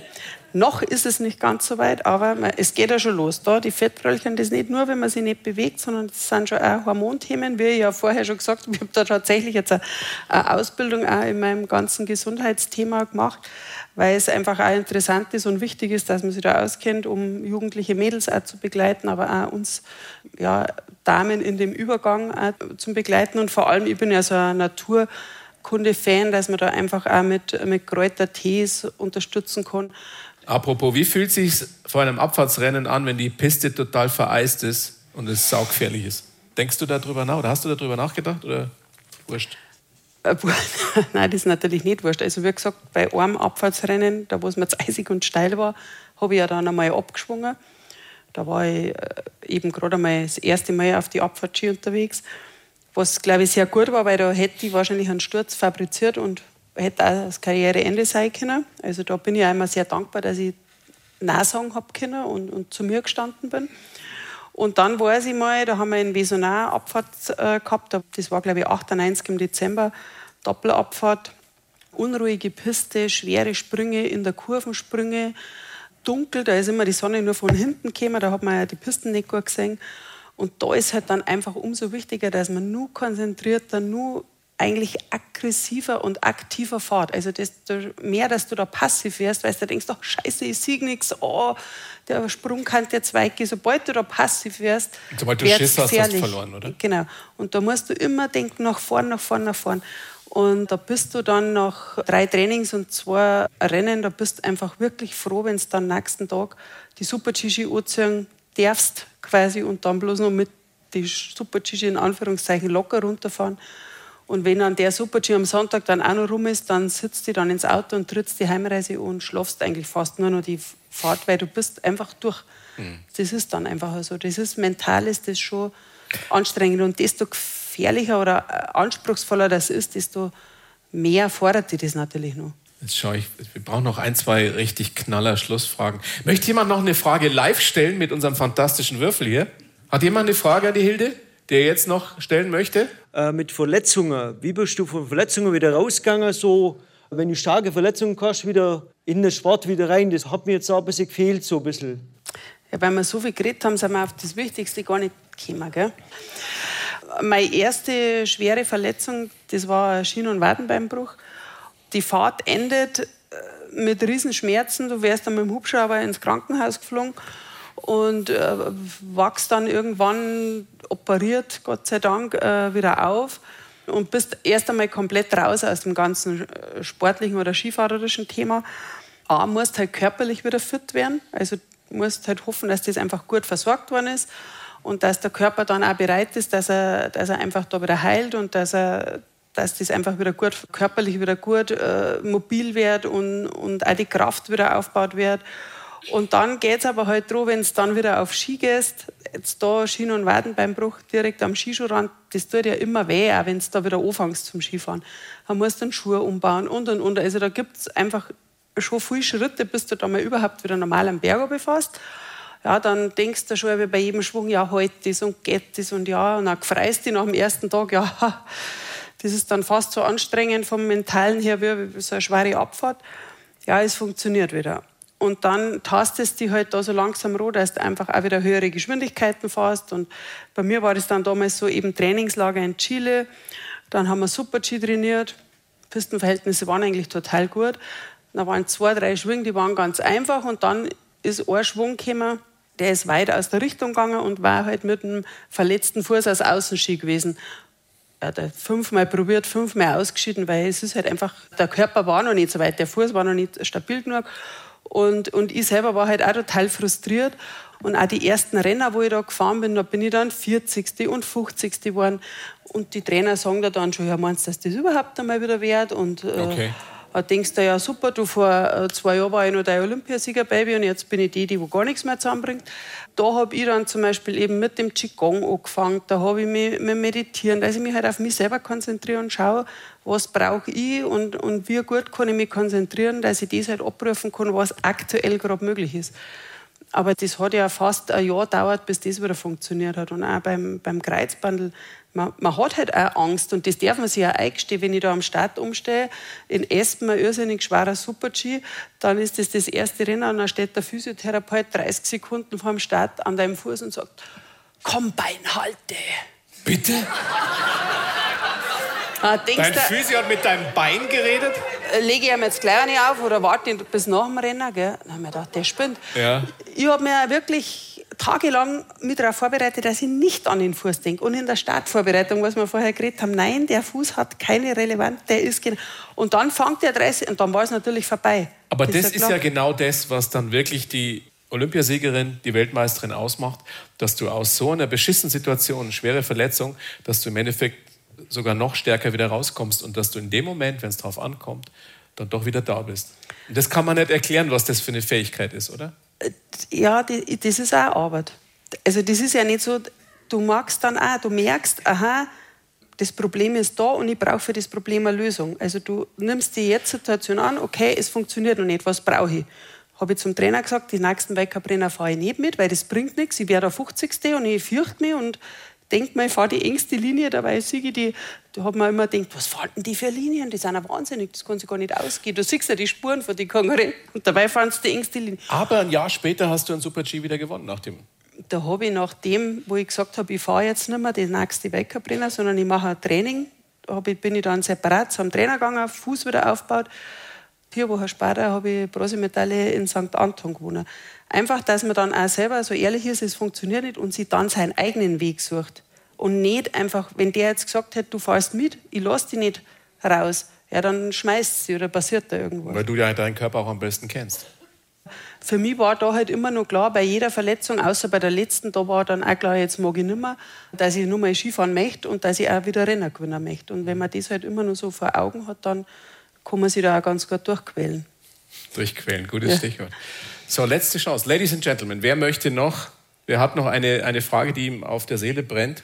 Ja, Hilde, du bist so viel auf der Welt unterwegs gewesen. Sieht man was von der Welt oder sieht man nur die Hotels, die, die verschiedenen Skipisten und fährt man zurück und denkt, oh, jetzt war ich in Chile und? Unterschiedlich. Gute Frage. Jetzt kommt es auf meine Antwort drauf, ob wir, ob wir entlassen ja, werden. Der Druck, der Druck lastet jetzt, lastet auf, jetzt auf mir.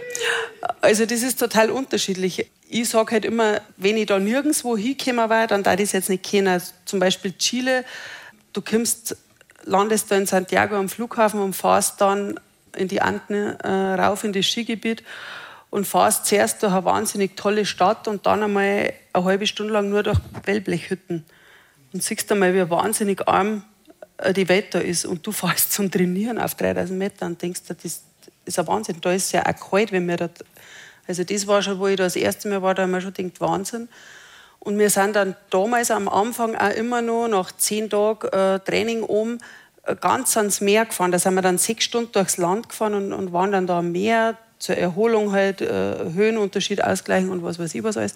Also da sieht man dann schon was. In Amerika, wenn wir jetzt äh, beim Trainieren waren, da waren die Trainingshänge halt, oder die Trainingspisten gleich in der Früh, da war es dann um 10 Uhr oft schon wieder fertig. Ja, und dann gehst du halt in die riesen Supermärkte und, und kaufst halt Ei und siehst halt einmal das Umland. Und da gibt es so heiße Quellen und da gehst hin, da beschäftigst du dich schon eigentlich einmal mit dem Land. Äh, einmal in Amerika, da waren wir in, in L.A. und haben wahrscheinlich eine Woche oder ein paar Tage halt frei gehabt, bis am Wochenende wieder die Rennen waren. Und da waren wir dann am Venice Beach und haben halt da auch schon mal ein paar so Sachen anschauen können. Ja, und was weiß ich, irgendwelche Disney World und so zeigen, das haben wir halt dann da, was mhm. halt da so Sehenswürdigkeiten gibt in L.A. Und das hast du dann da schon mal anschauen können, aber es gibt dann natürlich also Phasen, wo du nur von einem Flughafen zum anderen hupfst. Also San Francisco bin ich auch mal zwischengelandet, aber ich kann jetzt nicht sagen, dass ich schon mal in San Francisco war, Golden Gate Bridge von oben. Und man darf das jetzt natürlich nicht vergleichen, wenn man jetzt Amerika hernimmt und man sagt, man macht jetzt mal einen drei-Wochen-Trip durch Amerika und fährt da die einzelne Route da auf und ab. So viel sehen jetzt mir nicht vom Land. Aber mehr, als wenn ich die ganze Zeit daheim gewesen wäre. Hast du.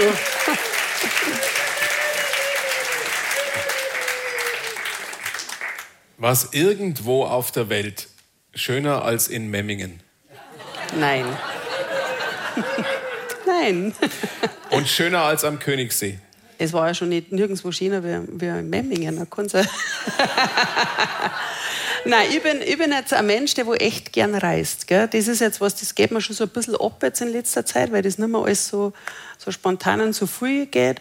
Und ich habe das eigentlich schon genossen, dass ich da umeinander gekommen bin. Und ich habe auch keinen Lieblingsort gehabt, wo ich sagen darf, äh, das war der schönste Weltcup-Ort oder die schönste Strecke oder so. Ich bin gern umeinander gekommen. Mir diese, diese Freiheit und das was anders sehen und auch mal andere Mentalitäten und Denkweisen zum Singen auch Japan, Wahnsinnserfahrung.